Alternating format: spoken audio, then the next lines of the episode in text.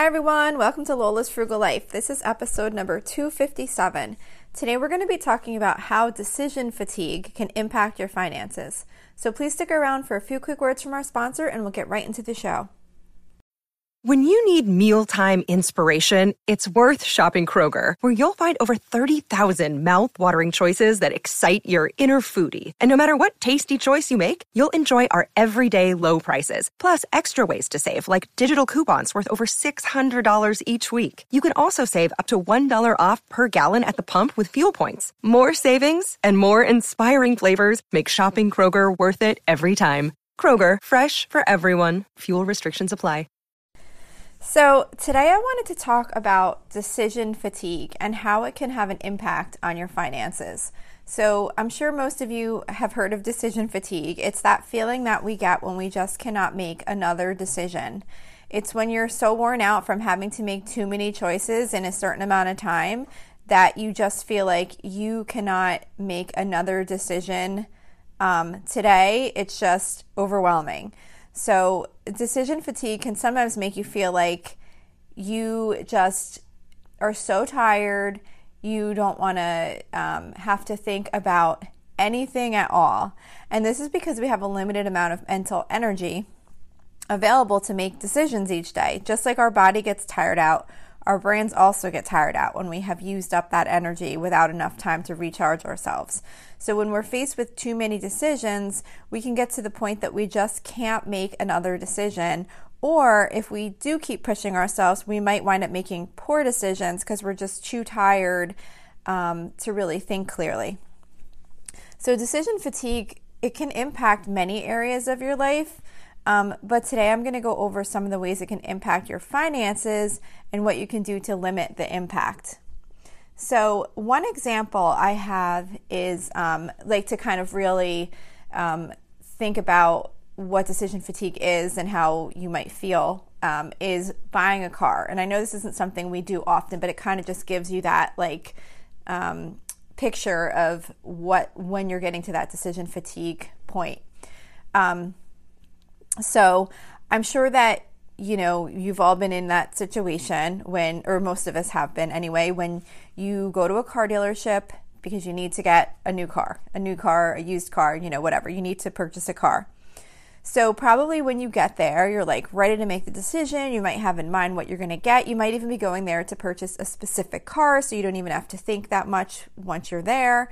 Um, you might have to look through other cars and figure out what you want. You have a budget set in mind. But by the end of that long process, whatever energy you had at the beginning on knowing exactly what you wanted or knowing exactly what your price range was, that all kind of starts to fade, like that energy and that like confidence in knowing exactly what you want, exactly what you want to spend. Um, it starts to go like diminish because you start feeling mentally exhausted. And that's when they start trying to offer you, if you were buying a new car, which honestly I've never done, but I would imagine if you were buying a new car, they're to um, maybe try and get you to add different upgrades or, you know, options to the car, extra services, things like that, that you maybe had thought earlier on you weren't going to go for because maybe you couldn't afford them. But now that you've been there for hours and you're tired out and you're just like, you know what, just give me whatever. I just want to get out of here. And they do the same thing with um, the car warranties. They always do that. Like the very last thing after you're about to wrap up, they put you in that room with the guy that's got all the warranty information, like extended warranties. And um, while that's a choice, you obviously everyone can decide if those are right for them. The point is that you're um, you're in that room after you've gone through this long decision making process and you've been there for a while. You're tired out and you might just kind of say, you know what, just, sure, I'll take it, just because of the fact that you're too tired to really think anymore. And you might not even fully grasp all of the options um, that they're offering you because you're just too tired to think. So it's decision fatigue is that situation where you've made so many decisions already through the day and you're just mentally exhausted and you just can't um, bear to make another one. So you either won't make a decision or you'll make the wrong decision. So, um, another more like everyday type example is like ordering takeout or going to a restaurant when you didn't plan to. I'm sure most of us have been in that situation where we spent money on ordering takeout or going to a restaurant to eat just because you didn't have the mental energy to decide what to cook for dinner. Sometimes you have one of those days where you're just literally too busy and you just don't have the time to cook. Um, but that's not what I'm talking about. I'm talking about a regular day where you have the time to cook, you have ingredients available, but you're just too drained to even think about what you may, might be able to cook with what you have on hand. So you just pull out a takeout menu and just tell everyone, get whatever they want. I don't care. I'm exhausted. And you might even end, end up ordering more expensive food than you even had to, just because you don't even want to have to think about like who might have a pizza special that night or who might have other some some other type of promotion. You know, when you just kind of say, sure, whatever, get whatever you want. I don't care. We just need to get food. And it's just kind of that mindset of not even wanting to think about even the smallest thing. And while, you know, this might not have much of an impact if it rarely happens, but it could definitely have an impact on your finances if it happens more frequently and if it's not in your budget or if you're trying to save that money to meet another goal. So, some things you can try to do to limit um, decision fatigue in your life, like in your everyday life, is to really try to limit the decisions you have to make each day. So, really try and think about what are the things you have to make decisions on on a daily basis and see if there's any way to make those decisions easier for yourself. So, obviously there's going to be things that are going to come up that you have no control over and you're going to have to make decisions on things no matter what that you weren't planning. But there are certain things that you make decisions on every single day that you might not even think about um, that you're think about the fact that you're making decisions on these things. When you get up what are you going to do first? Um, you know do you um, brush your teeth first? You get in the shower first? Like all of these little things are little decisions that you what shoes are you going to wear? What socks are you going to wear? Like all of these things throughout the day are decisions. So if you can really think about what some of those decisions are that you make throughout the day even though these are not financial decisions they still use up mental energy and that's what you need to conserve so that you're prepared for when you do need to make decisions that impact your finances. When you're mentally drained from all these other things in life, whether they're financial things or not, you can end up making poor financial decisions because you're just too tired out to really think or care anymore about what your choices are, and then you might regret that later. Um, so, one thing, um, which of course I talk about a lot, but one thing you can do to try and eliminate some decisions is meal planning. Um, maybe find a new meal planning method that makes it easier for you to to uh, meal plan more simply. Maybe you're overthinking it or you're not doing it at all. Even just putting together some type of meal plan to lessen that need to figure out in the morning if you need to defrost something for the evening. And if you don't do that when you come home, then trying to figure out, okay, I've got nothing out. What are we going to do for food tonight? um, just having some type of meal plan in place can take that one little thing away. And that's often something that causes us a lot of time and energy because we need to eat every day no matter what. So, having some type of simple meal plan together, or even if it's just a, a rough um, idea scattered throughout the week that you can just kind of pick and choose from a list of meals you might want to make that week, even if it's not specific to that day, having some structure in place will really um, make a difference on your day because you won't have to think about what you're going to eat each day when you get up, what you're going to have for dinner that night. Um, household chores and like slash cleaning schedules. Consider um, seeing if you can create a schedule, um, identifying which household chores will be done which day of the week um, and maybe what time. This is one area that I've always struggled with over the years, and the methods that have helped me most are the ones that kind of tell me when and what to clean on a given day. Like, I don't want to have to look at a list of tasks and think about, well, am I going to do the bathroom or am I going to do the kitchen floor or am I going to do the fridge? Like, I just want to be like, okay, it's Wednesday, I'm doing the bathroom, and I go do it. I don't want to spend time thinking about which one of those tasks on this enormous list I'm going to work on that day. So that's something that's um, can be helpful um, because it has to get done. And even if you do have um, a cleaning person, unless you have like a live in maid, I think most of us have some cleaning that we have to do, or at least preparing for um, if we do have someone coming to help, you still have to prep for that person to come.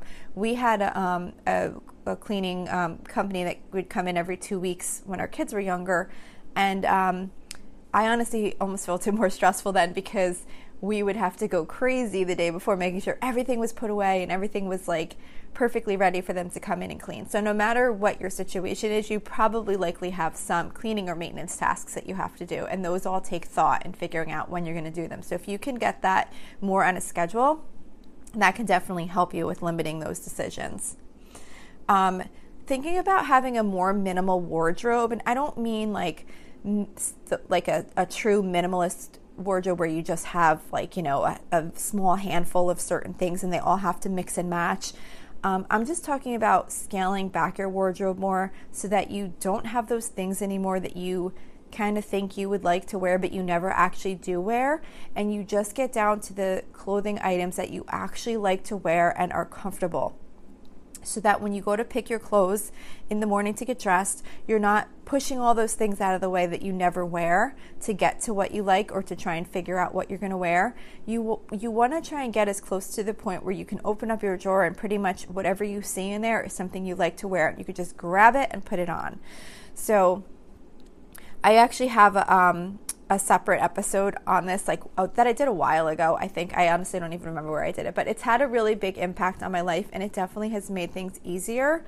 Um, one, in obviously knowing what I want to wear each day, but two, also when I am out shopping, I no longer really have to search through a lot of different clothes and try and make a decision on what I should buy if I do need more, because I've kind of identified now very specific um, like things that I like to wear, how they feel, what the cut is. Like I've kind of really worked on defining what those things are so that I can make sure that when I'm purchasing new clothes, I'm purchasing the types of clothes that I like to wear um, and make sure that that's what I. Um, I stick with that so that I don't end up with a wardrobe again that I look at things and push them out of the side, uh, push them to the side because I know I'm not going to want to wear them. Um, automatic savings. So by setting up automatic deposits to your savings and or your investment accounts, it eliminates the need to decide when or where you want to put that money. You don't want to have to think about um, where you're going to put that money each time um, a budget period comes up. You want to just have it automatically go there, and that way you know it's there. You don't have to go on and do transfers and things like that. You just have it. You decide once um, how much and where it's going, and then just set it up and let it go on its own. Um, in a in a previous episode, and it might have been, I forget, it might have been last week. I forget. It might have been last week's episode, but I had mentioned um, I recently came up with like an allocation of where like extra money should go if there was any like kind of found money in the budget. You know, maybe we got a little bonus, or maybe we got more of a tax refund than we expected, or maybe um, something that we budgeted for wound up costing less, so we had like a little bit of extra money. I wound up coming up with like an allocation um, of where that would go because anytime we had a little bit of extra money, whether it was $10 or $100 or whatever it was, I would sit there and stress and think, what should I do with this money? Because I didn't want to just like let it get spent on whatever. I wanted to have a purpose for it. So I sat one day and I thought about like what our priorities were, and I came up with a little allocation. Um, like forty percent would go to this, ten percent would go to this. I don't remember off the top of my head what those are, and I don't remember the exact example that I gave in that episode. I think it was last week, but um, it was just the idea of having a breakdown of 100% and it was like 40% goes to this 10% goes to this 30% goes to that whatever so that anytime any extra money came up in the budget i have a little spreadsheet and i type in the dollar amount and it tells me how much is going to each thing and i just put it there.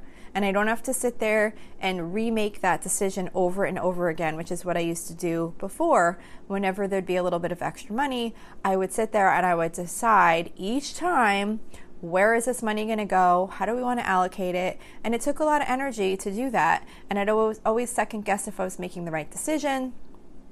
Now I have it I have it in place. I have a little allocation. We can always change that in the future if we decide that's not how we want it to go anymore. But right now I've made the decision once and I just am able to use it and I don't have to make that decision every single time. I might have a little bit of money um, available, you know, to put towards something else. Block scheduling. Um, block scheduling, I know I've done at least one, maybe two episodes on this, but block scheduling is a method of managing your time. Um, and with block scheduling, what you do is you break down your day into time slots, and then you decide what you're going to work on during each of those time slot time slots.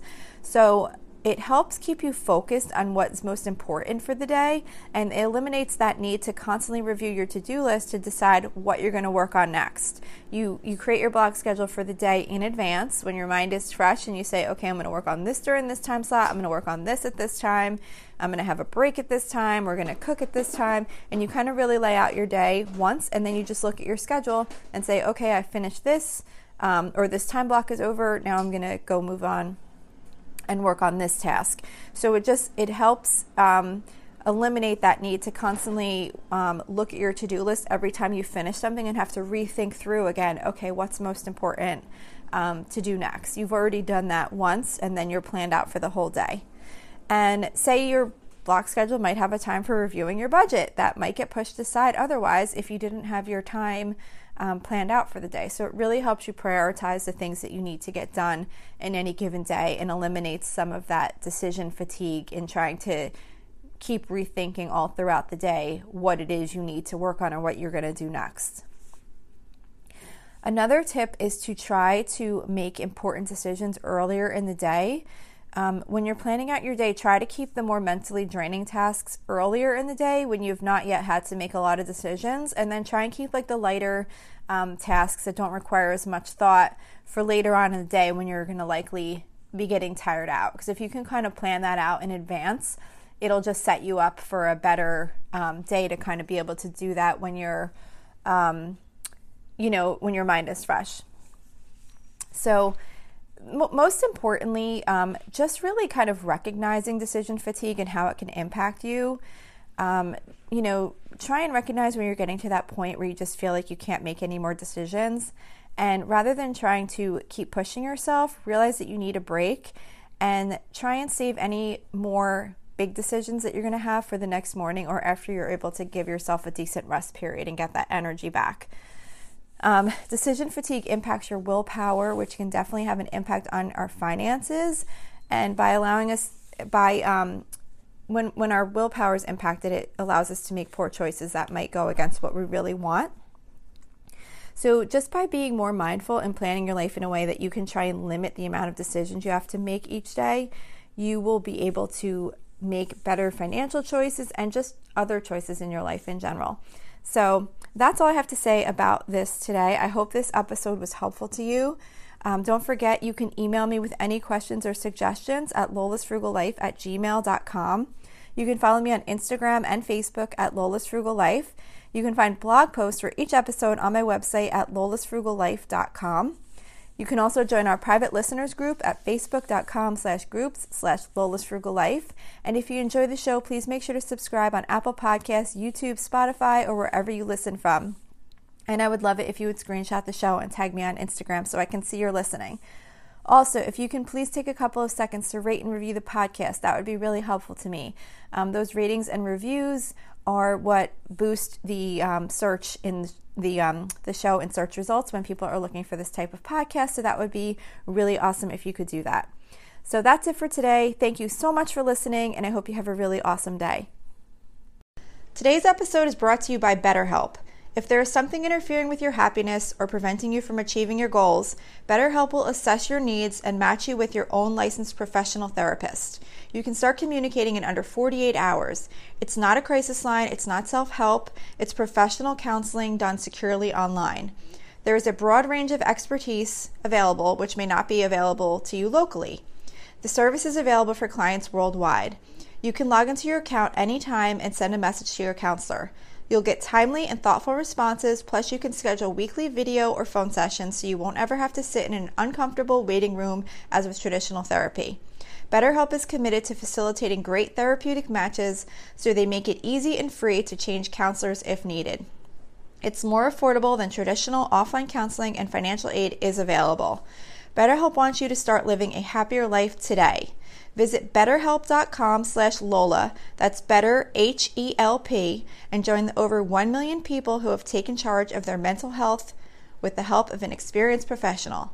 This podcast is sponsored by BetterHelp, and Lola's Frugal Life listeners get 10% off their first month at betterhelp.com slash Lola.